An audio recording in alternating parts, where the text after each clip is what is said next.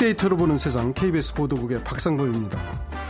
일자리 만들기가 어렵다 보니까 정부에서도 언제부턴가 창업을 권합니다. 그렇지만 인맥도 업계 사정도 어두운 청년이나 퇴직자들이 창업을 해서 성공을 하는 건 어떻게 보면 맨몸으로 총알이 쏟아지는 전쟁터에 나가는 것만큼 쉽지 않은 일입니다. 국세청 자료를 보니까요, 최근 10년 동안에 창업을 해서 자영업자가 평균적으로 어, 생존한 비율이 20.1% 정도였습니다. 그러면 나머지 80%는 문 닫았던 얘기죠. 그래도 또 누군가는 이 자영업 시장에 들어옵니다. 그래서 자영업자 수가 사상 최고라고 그러죠. 600만 시대를 맞이했다고 합니다. 그래서 오늘 돈이 보이는 빅데이터에서는 가을 창업 특집으로 위기의 자영업, 성공 창업 전략이라는 주제로 자세한 이야기를 나눠보도록 하겠습니다.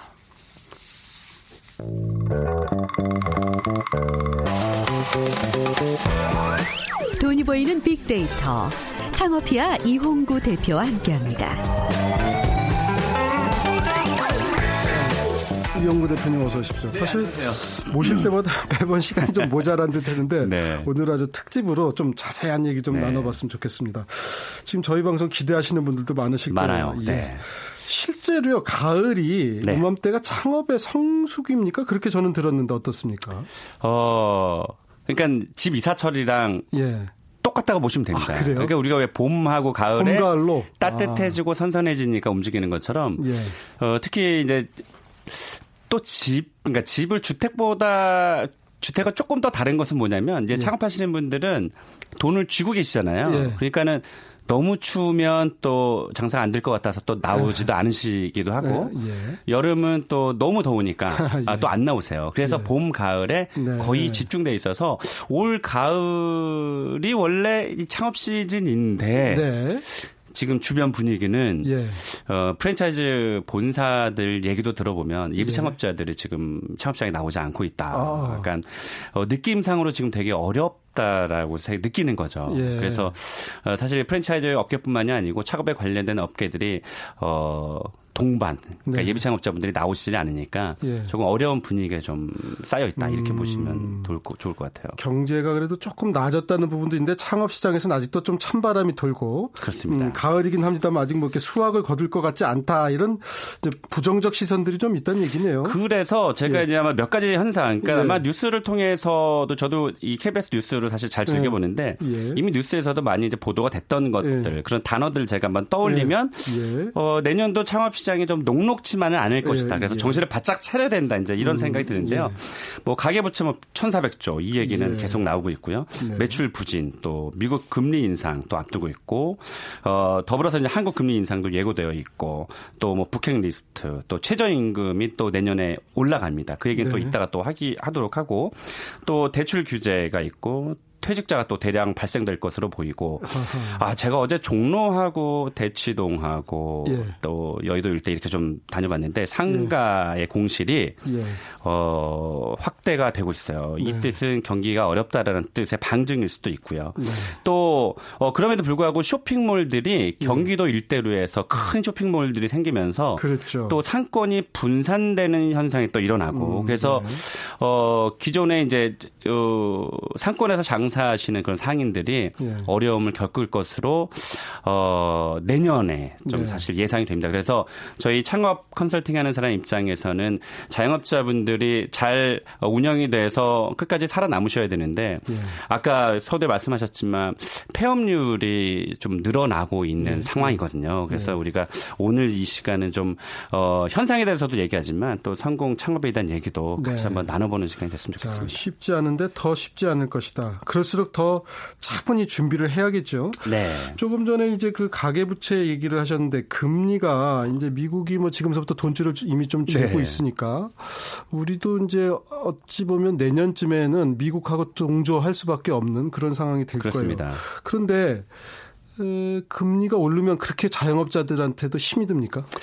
어, 그러니까 제가 그 장사하시는 분들을 거의 매일 만나잖아요. 예. 근데 이분들이 어 사실 많은 분들이 장사가 안 된다는 현상에 대해서 걱정을 하고 계시긴 하는데 네. 이 경제 상황이 어떻게 돌아가는지에 대해서 힌트를 좀 얻으시면 예. 좀 대처를 하실 수도 있을 예. 거 아니에요. 그래서 제가 자료를 좀 찾아봤는데 예. 예. 한국은행이 그 자영업 폐업률을 모형화해서 추정한 결과를 내놨어요. 네. 여기 보니까 대출 금리가 0.1% 포인트 오를 경우에 폐업 위험도는 무려 7%에서 10.6% 가량 상승했다라는 네. 결과를 내놨고요. 겨우 0.1% 포인트 올랐는데도요. 그러니까요. 예. 그 업종별로 음식업과 숙박업의 폐업 위험도가 10.6%에 달했습니다. 가장 네. 높았죠.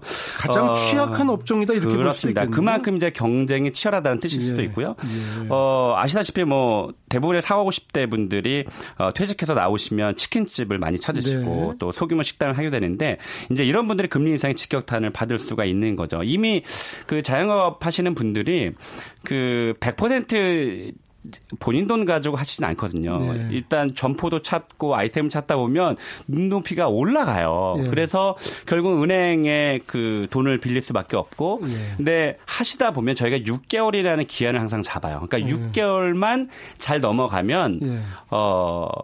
잘 될 가능성이 높다고 보는데 네. 이 돈 저 돈 다 끌어다 쓰고 6개월 동안 매출이 쭉 올라가지 못하고 그러니까 탄력을 네. 받지 못하면 결국은 이금융권이라든지 예. 금리가 높은 돈을 손을 대게 되거든요. 그러면 예. 결국은 더 힘들어질 수밖에 없잖아요. 그런데 이게 음. 지금 말씀하셨다시피 아 0.1% 올라가는데 그만큼 네. 그 폐업률이 올라가냐? 예. 결국은 어, 주택 담보로 뭐 예, 돈을 네. 빼다 쓰시기도 하고 또 이금융권에 손을 대시니까 금리 그러니까 내년에 또 인건비가 올라가잖아요. 그러니까 이래저래 뭐 부담 이 되면서 음. 아마 이 폐업률이 더 높아진다라고 보는 거죠. 집 살 때는요, 보통 이제 뭐한 네. 집값의 한30% 정도 빌리는 건 괜찮지만 50% 이상 빌리면 좀 위험하다 그래요.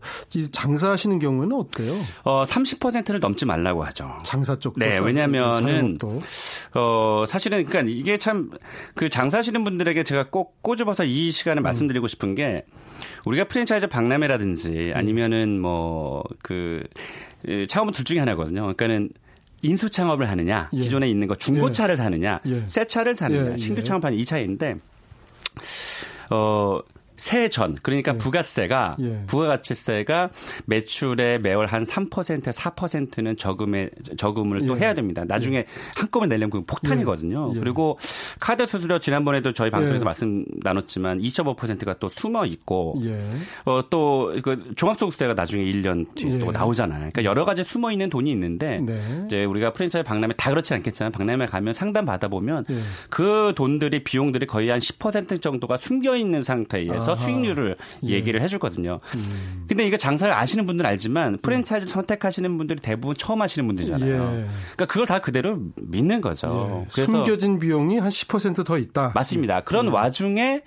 돈을 빌려서 또 그 이자까지 누구에게인가 준다면 결국은 이 얘기가 나와요. 그러니까 직원보다 더 못하다는 얘기가 나오는 네. 거죠. 그래서 그런 그 그래서 30%도 사실 많은 거거든요. 그러니까 네. 30 많아도 30% 이상 남의 돈을 끌어쓰지 말자라고 예. 이렇게 얘기를 하죠. 잘못하면 앞에서 남고 뒤를 미치는 상황이 그 얘기를 생길 하죠. 수 있습니다. 네.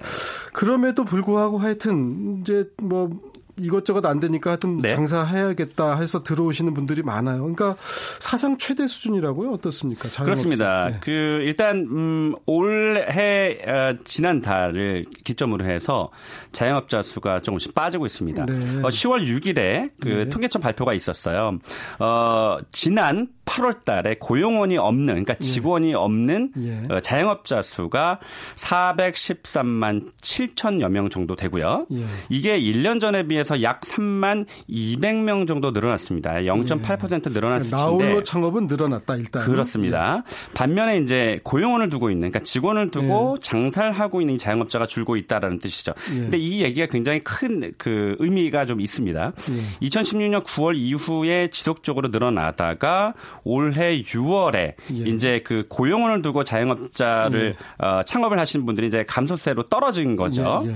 어, 그리고 올해 9월에 작년 같은 달에 비해서 약 3만 5천여 명이 어, 더 많게 자영업자가 폐업을 네. 합니다. 그래서 어, 작년 7월 이후에 전체 자영업자의 수가 함께 빠진 거죠. 음. 지속적으로 자영업자 수가 계속 늘었었거든요. 네.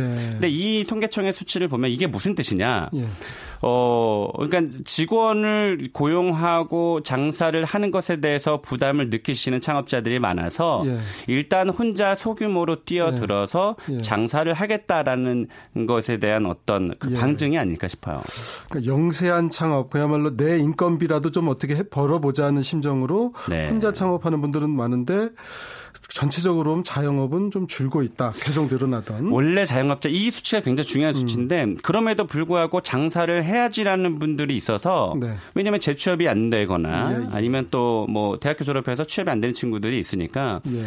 어 그래 그래서 자영업자가 계속 늘었단 말이죠. 예. 그런데 이제 위기감을 느낀 거죠. 예비 예. 창업자 입장에서 그래서 예. 어 최근에 이제 자영업자 수가 떨어지고 있는데 제가 봤을 때는 이게 이제 내년을 기점으로 해서 왜냐하면 내년에 이제 최저임금이 온상 올라가 가기 예, 때문에 예. 내년을 기점으로 해서 아마 자영업에도 구조조정이 그일 것이다라는 예. 그런 느낌이 듭니다. 자 그러면 이제 보통 얼마 정도 버시는지부터 좀 설명을 해주시겠습니까? 네, 그 이번 달입니다. 10월 3일에 통계청에서 발표를 했습니다. 네. 어, 지난해 자영업자의 연평균 소득이 6,244만 원으로 집계가 됐다고 발표를 평균은 했습니다. 6천만 원이 네, 넘네요. 그렇습니다. 예. 어, 하지만 이제 자영업자 가운데서 소득이 가장 낮은 하위 20%가 예. 어, 이분들이 이제 위험한 거죠. 연 소득이 890만 원. 예. 네, 그러니까는 뭐 야, 이건 뭐 마이너스라고 뭐, 봐야죠. 예. 그러니까 평균보다 엄청나게 적군요. 근데 중요한 것은요. 예. 이게 그 비용에 본인의 인건비를 포함을 시키지 않기 때문에 예. 결국은 실질적인 마이너스라고 봐야 될 것 같고요. 실질적으로 마이너스. 어, 이들보다 또 사정이 더 나은 이분이 예, 예, 계신 분들이 연평균 소득이 2,409만 원, 또 그러니까 3분위 아래에서 네. 두 번째 순번 2분위만 해도 평균보다 한참 적네요. 그러니까 이게 예. 자영업 하시는 분의 거의 60%가 예. 연평균 소득이 4천만 원을 넘지 못하고 있으니 그러니까 아, 연 그러니까 전체 자영업자 60%가 평균보다 이하를 번다 이런 얘기입니다. 그렇습니다. 지금. 이게 이제 네. 보여지는 것만 그렇고 사실은 네. 아까도 말씀드렸지만 남의 돈을 빌어서 빌려서 쓰시는 분들이 많기 때문에 네. 실질적으로 그 왜 우리가 자료에서 보면 아시겠지만 뭐 3년을 어 3년 이상 하지 3년 이상의 네. 그 자영업자의 비율이 뭐 한 30% 정도밖에 안 네. 된다는 수치가 있는 것처럼 예. 사실 힘든 상황인 거죠.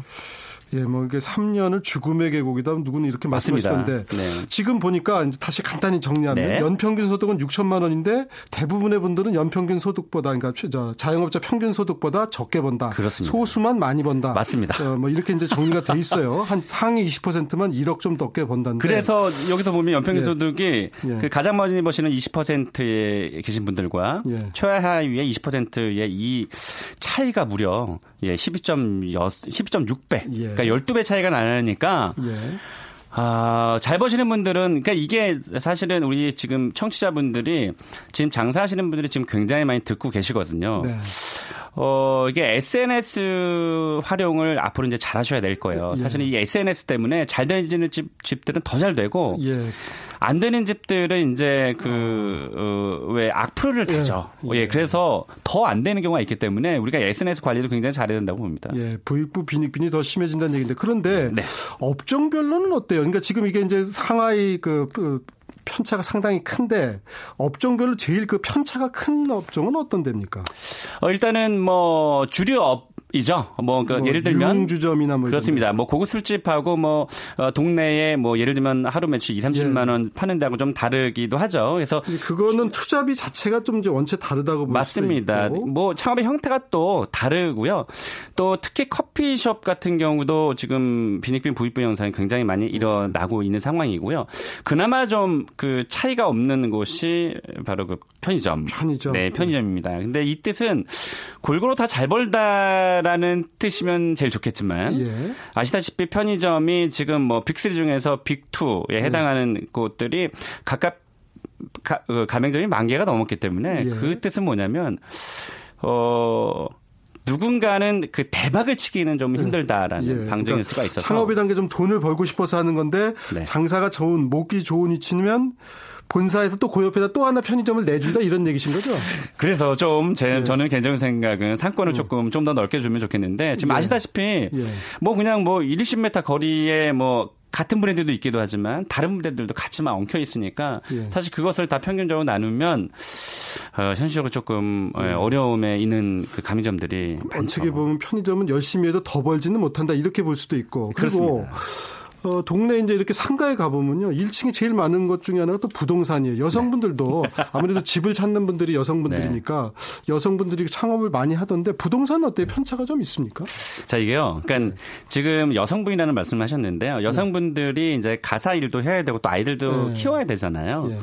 어, 그래서 힘들지 않은 업종을 자꾸 관심을 갖다 보니까 예. 커피 전문점에 관심을 갖게 되는 거고요. 예. 이 커피 전문점을 하려고 했는데 경쟁이 굉장히 치열하다 보니까 이분들이 예. 사실은 제 주변에도 굉장히 많아요. 예. 부동산 그 공인중개사 자격증 공부를 해서 예.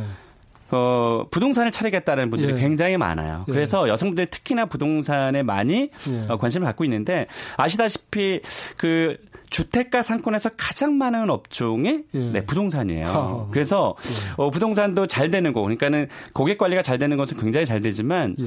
어, 안 되는 것들은 어, 부동산은 유동 인구가 많아야 되기 때문에 월세가 굉장히 높잖아요. 아, 부동, 그렇죠. 1층에 또 상가 그렇습니다. 1층에 자리 그 맹점이 그러니까 잘되 뭐잘 되려고 하셨겠지만 1, 2년 만에 폐업하시는 분들이 그래서 음식점하고 부동산업하고 폐업률이 가장 높아요. 아, 네. 남의 집 알아봐 주다가 내 집 내놔야 되는 그런 상황이 되는 거군요. 그러게 말입니다. 그리고요, 그 네. 부동산 옆에 보면 또 옷가게들도 많이 있어요. 그래서 어, 사람들이 백화점에 안 가고 상가에서도 많이 옷을 사나 보다 저는 이제 그렇게 생각했는데 네. 옷가게는 어때요? 아, 뭐 실제로 저희 친형이 의류 사업을 동대문에서 아, 하고 예. 계세요. 20년 예. 넘게 하고 계시는데 예. 예.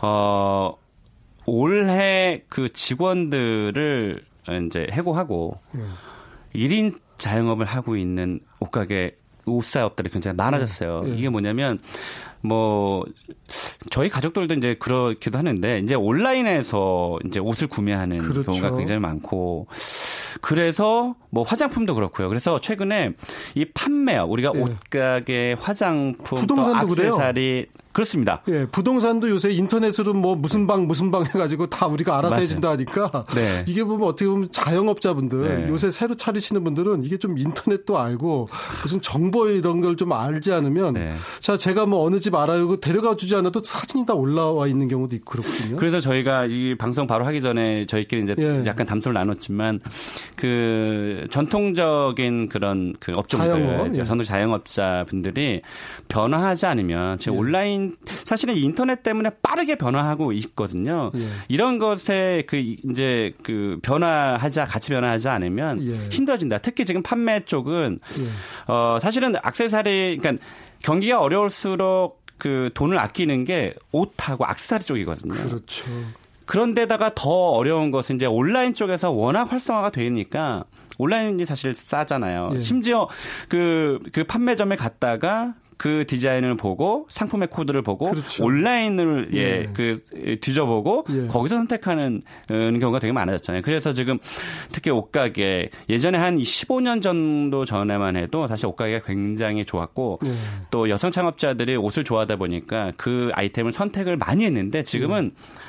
옷가게 하겠다는 여성 창업자가 거의 없어요. 아, 하여튼 저희 동네도 옷가게가 자주 바뀌더라고요. 그래서 좀 안타까워요. 바뀌었다는 것은 잘 안 됐다는 아, 얘기를 그러니까요. 네. 그런데 이제 창업을 하시려는 분들이 네. 이제 인터넷으로 처음에 요즘 네. 젊은 분들도 이렇게 보는데 이제 어떤 매물들이 있나 네. 이런 경우에 좀 제대로 된 정보가 있는지 이게 허위 매물은 아닌지 그런 걱정도 좀 들더라고요. 어, 사실 되게 이게 이제 뭐 민감한 거라서, 예. 어, 그 예비 창업자분들이 그 처음에 창업에 관심을 가질 때 하는 행동이 딱 한 가지가 있어요. 예. 가장 먼저 하는 행동이 뭐냐면 인터넷 포털 사이트에서 예. 창업이라는 두 글자와 예. 프랜차이즈 예. 요것을 이제 검색을 하게 됩니다. 네. 그렇게 되면 어, 뭐 아시다시피 그 위에 이제 광고가 따라붙어요. 그러니까 네. 10개의 10줄이 있는데 예. 그게 가장 비싼 광고들이거든요. 예. 거기에 이제 그 창업에 관련된 이제 사이트를 들어가 보게 되죠. 예. 왜냐면 두 페이지, 세 페이지까지 넘어가지 않거든요. 가다 보면 이제 점포 이제 매물들이 나오는데 어, 거기에 이제 허위 매물들이 사실은 적지 않게 있어요. 그래서 아마도 이제 그, 그 회사들이 이제 창업자를 유치하기 위해서 이렇게 허위 매물을 올리는 경우도 있겠지만 음, 사실은 네. 예비 창업자 입장에서는 그게 그 매물이 있는 줄 알고 갔다가 보면 사실 없거든요. 네, 네. 그리고 나서 다른 매물들을 이제 소개한다거나 이렇게 되면 일단 혼란에 쌓이게 네, 되죠. 예. 그래서 예비 창업자분들에게 꼭 하고 싶은 제가 드리고 싶은 말씀이 그 매물들이 가짜일 수 있으니 그냥 무조건 맹목적으로 그걸 다 네. 믿고 네. 어, 사무실에 방문하지 말아라 이런 말씀을 제가 좀 드리고 싶어요. 알겠습니다. 네. 일단 거기까지 말씀 듣고요. 네. 자 이제 그렇게 해서 이제 자영업을 이제 차렸습니다. 차렸는데 참 뭐 차리는 과정이 오죽 힘들으셨겠어요. 그런데 그러고서도 아까도 말씀했듯이 3년 이상 운영하는 분들은 또 적다는 거 아니에요? 그렇습니다. 이 3년이 굉장히 중요한 숫자입니다. 네. 어, 미국에서 온 그 큰 커피 회사는 예. 어 이게 되게 유명한 얘기인데요. 그러니까 상가임 대차를 5년을 계약을 주질 않으면 아예 네. 출점을 안 해요. 어. 근데 이들의 계산 방식이 뭐냐면 우리도 배워야 되는데요. 예. 3년 동안에 그 얻은 수익이 예. 그 투자한 것에 대한 감가상각으로 다 보고요. 예. 나머지 2년을 수익으로 봅니다. 어. 그러니까 결국 무슨 얘기냐면 3년 안 돼서 폐업을 한다는 얘기는 예. 돈도 못 벌고 까먹고 나간다는 그 그렇죠. 시장 똑같은 네. 얘기예요. 그렇죠. 그래서 결국 5년 이상 버틴다는 것은 버틴다고 표현하면 사실은 되게 우울한 음. 표현이지만 예. 5년 이상 한다는 건 그만큼 장사가 예. 나쁘진 않으니까 하는 거고 그렇죠. 3년이라는 거는 버티다 버티다 못해서 음, 네. 그냥 문을 닫는다는 뜻이거든요. 그래서 지난해 말 기준에 우리나라 자영업자 수가 총 557만 명인데 예. 어, 여기서 자영업자의 3년 생존율이 2010년도에는 40%까지 갔어요. 네. 근데 이게 5년 뒤인 2015년도에는 3.7% 그러니까 3.4% 포인트가 떨어졌거든요. 37%. 네, 결국은 그 사이 지금 2017년이니까 또 떨어졌을 또 떨어졌죠. 네. 네. 그래서 100곳 중에 63곳 그러니까 네. 63곳이 어, 창업한 이후에 3년을 넘기지 못한다. 이런 네. 뜻으로 보여지니까 결국은 어 10곳 중에 7곳이 음, 3년을 버티지 못한다는 거니까 굉장히 네. 중요한 거죠. 특히나 잘 아시다시피 음 사실은 지금 그 유행하는 아이템들이 너무 많고 예. 또 지난번에 한번 말씀드렸겠지만 이 저희 방송을 매주 청취하시는 분들이 사실 예. 많거든요. 예. 그래서 아마 들으셨겠지만 어 이 우리나라 프랜차이즈 사업법이 예. 그냥 그 문턱이 낮은 게 아니라 문턱이 제가 없다라고 예. 표현을 예. 했었거든요. 예, 예. 그냥 떡볶이 장사하다가 누가 떡볶이 창업해 주세요 그러면 그냥 예. 공정거래위원회 정보경성만 등록하면 예. 그냥 사업을 할 수 있는 이 사람이 사기꾼이 아닌지도 모르고 또 예를 들면 1년 360일 봄, 여름, 가을, 겨울 어떤 매출의 변화가 일어난지는 모르잖아요. 예. 주스 전문점은 여름에 반짝 잘 되고 나머지는 잘 안 되거든요. 맞아요. 그런 것처럼 네. 1년 365일을 지나고 나서야만 네. 이 창업할 수 있어야 되는데 네. 우리나라는 돈 앞에서 사실은 누군가가 계속 뭐 이걸 내달라 그러면 네. 내주다 보면 사실은 어느 때 비수기가 나올 생길지 네. 모르잖아요. 그래서 그냥 덜컥 했다가 폐업하는 사례가 많이 일어나고 또 한 가지는 잘 아시다시피 뭐가 잘 된다더라 그러면 그 프랜차이즈 이제 미투 브랜드 하려고 예. 숨어 있다가 예. 나옵니다. 예. 그래서 거의 비슷한 상황, 거의 비슷한 인테리어, 거의 비슷한 시스템으로 예. 하다 보니 정말 착한 창업자들은 거기에 그냥 뭐 그냥 밑도 끝도 없이 그냥 그냥 예. 오잘 되는가 보다 이 아이템을 그래서 막 뛰어드는 거죠. 이게 예. 사실 가장 큰 지금 문제인 알겠습니다. 거죠. 네. 네. 하여튼 조심조심 하라는 뜻으로 이해를 하겠습니다. 네. 하지 말라는 뜻보다는 조심, 조심, 조심. 하실 거면 조심하시라는 취지로 제가 이해를 하겠습니다. 네. 전에 한번 참 그 얘기 하신 적 있는데 네. 그 저기 조물주 위에 건물주라고 네. 그 자영업 하시는 분들은 사실은 또 이게 제일 먼저 나가야 될 돈이 임대료 아니에요. 맞습니다. 예. 어, 일단 임대료가 상당히 중요한데요. 일단 장사가 잘 되면 문제가 없지만 네. 일단 안 되는 게 문제죠. 그래서 네. 어, 우리 음식점, 판매점도 다 마찬가지인데요. 어, 그러니까 이게 처음에 장사를 하실 때 그래서 상권 분석을 잘해야 한다는 건데 네. 예상 매출부터 일단 틀리면 예. 여기서 문제가 생기는 거죠. 네. 그래서 임대료가 네. 그 예상 매출의 네. 약한 10% 정도가 가장 적정하다고 보는데 아, 매출의 10%가 맞습니다. 임대료다. 예. 근데 높아도 약 15%로 네. 맞춰야 된다. 네. 근데 보면은 요즘에 그 상가 임대가 굉장히 많아요. 그러니까 네. 저는 이 권리금 없는 것만 너무 찾지 말아라. 왜냐면 권리금 없다는 거는 분명히 무슨 이유가 있는 거거든요. 예. 그래서 어 권리금은 어느 정도 적절히 주고 월세가 네. 비교적 저렴한 곳으로 가는 것이 네. 더 유리할 수도 있습니다. 권리금은 좀 주더라도 월세가 좀 낮은 것이 좋다. 네. 그 이제 한 월세는 한 10% 정도 되어야 된다. 이제 이런 얘기세요. 네, 네. 그런데 이제 아무래도 몫이 좋은 데가 장사는 뭐 절반일 것 같긴 한데 네. 그 임차하실 때 어떤 점을 또 주의해야 될까요? 자, 이게 그 많은 분들이 잘 모르시는데요. 아마 우리 박성범 앵커께서도 모르실 수도 있을 것 같아요. 네. 그 요즘에 상가 임대가 굉장히 많이 나붙기 시작했습니다. 네. 근데 그 상가이나 현수막에 보면 이제 임대 면적이 나오죠. 예, 예. 어, 원래 이제 평방 메타라는 예. 단어를 써야 되는데 예. 아직은 이제 그 많은 건물주들이 이제 편하게 이제 뭐몇 평, 몇평 그렇죠, 이렇게 그렇죠. 얘기를 하죠. 예, 예.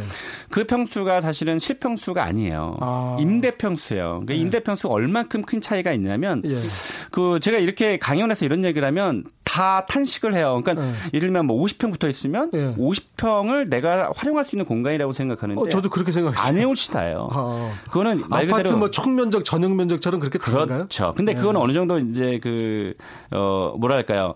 그 시스템이라 해야 될까 정해져 그 룰이 있잖아요. 네, 네. 근데 여기는 그러니까 전용률이 네. 어 심지어 50%밖에 안 나오는 곳도 아, 있고요. 아, 네. 어 근데 뭐 공유 면적이 없으면 뭐 90%까지 나오는 경우도 있어요. 근데 예. 제가 어제 예. 이게 어 테라노를 가다가 예. 뒷골목인데 예. 그 임대 평수가 411평이라고 네. 써 있어요. 물론 이제 야, 그 상위에 그 예. 사무실이에요. 예. 근데 제가 지금 말씀드리는 건 점포와 어, 사무실 다 똑같아요. 그 현수막에 예. 그 써붙여 있는 평수가 411평이래요. 그래서 제가 전화를 직접 해봤습니다. 했더니 10평수가 몇 평이에요? 했더니 265평이라는 거예요. 음. 그러니까 이게 사실은 말이 안 되는 거죠. 그러면 265평이라고 써붙여야 되는데 그래서 그 월세가 얼마냐고 물어봤어요. 물론 테라노니까 비싸다고 가만 감안을 하셔야 됩니다. 예. 월세가 2,500만 원이에요. 어마어마하게 비싼데 여기서 또 여러분들이 체크를 하셔야 음. 될 음. 부분이 관리비예요. 예. 그러니까 처음 장사하시는 분들은 월세만 물어보는데 공동 아. 관리비가 있어요. 저는 아니까 관리비를 예. 물어봤어요. 예. 관리비가 무려 얼마인지 아세요? 천만 원입니다. 그러니까 이게 그러니까 손도 안 대고 내가 뭘 하든 3,500은 그냥 나가는 거네요. 그러니까 이게 그래서 그 이제 상가 임대 쪽에 여쭤보실 때 월세만 물으면 절대 안 되고요. 이 관리비가 숨어 있어요. 평당 얼마라는 게 숨어 있거든요. 그래서 네. 결국은 월세라는 것은 관리비랑 월세랑 합쳐서 매월 나가는 비용이라서 네. 이것도 숨어 있는 비용이니까 꼭 예, 아셔야 될 것 같습니다. 자, 이제 이렇게 임대료가 비싸니까 좀 배달 위주로 하면 어떨까? 요새 또 배달 음식 잘 되고 그러니까 그렇습니다. 그런 분들도 꽤 있단 말이에요. 어떻습니까? 지금 그 현대 창업에서 가장 큰 변화가 이제 배달 전문점 시장이 확대가 되고 있다라는 건데요. 어제 제가 한 대학가에서 그 쌀국수집, 베트남 쌀국수집을 네. 하는 그 창업자를 제가 만났는데 어, 대학가에서 지금 월세를 내고 한 6년째 지금 하고 있어요. 근데 음. 이 사람이 어, 다른 쪽의 역세권의 지하에 여기 이제 음. 이 대학가는 어, 월세가 한 250만 원 정도 됩니다. 음. 가량. 근데 지하로 들어가서 월세 한 60만 원 정도로 들어가서 예.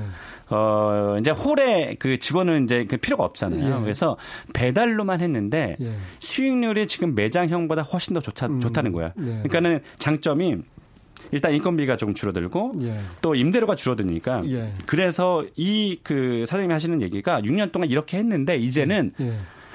배달 전문점을 하겠다는 거예요. 예. 그러면서 잘 아시다시피 지금 배달 앱이 발전이 되고 예. 있으면서 일반 소비자들이 예. 이제는 배달을 시켜 먹는 것에 대해서 사실은 예전에는 좀 불신이 있었죠. 그렇죠. 예, 비위생적이고 이 가게가 어딘지도 모르겠고 근데 지금은 그냥 그냥 오프라인 그 매장형에서 배달까지 다 되니까 이제는 배달의 매출이 많아져서 이 배달 창업이 굉장히 많아질 알겠습니다. 것으로 좀 예상이 됩니다.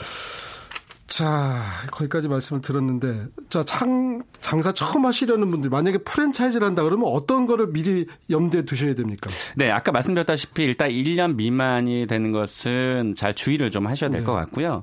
어, 사실은 그 3년간의 그 점포 유지율 그러니까 가맹점주분들이 예. 3년 이상 얼마큼 유지했는지라고 그 혹, 어, 많은 분들이 얘기하는데 저는 사실은 5년간의 유지를 얘기, 얘기하고 있고요. 네. 어, 그리고 어, 제가 음, 직원의 이직률을 많이 봐라 이렇게 얘기를 합니다. 예. 그러니까 본사들의 직원들이 예. 이직이 많이 좀 위험하거든요. 그렇구나. 그런 것들 좀 보라고 하죠. 네. 그 밖에 또 조언해 주실 게 있으면 한두 가지만 좀 더 첨언해 주시죠. 네, 일단 저는 그 이 중요한 얘기를 하나 네. 좀 말씀드리면 네.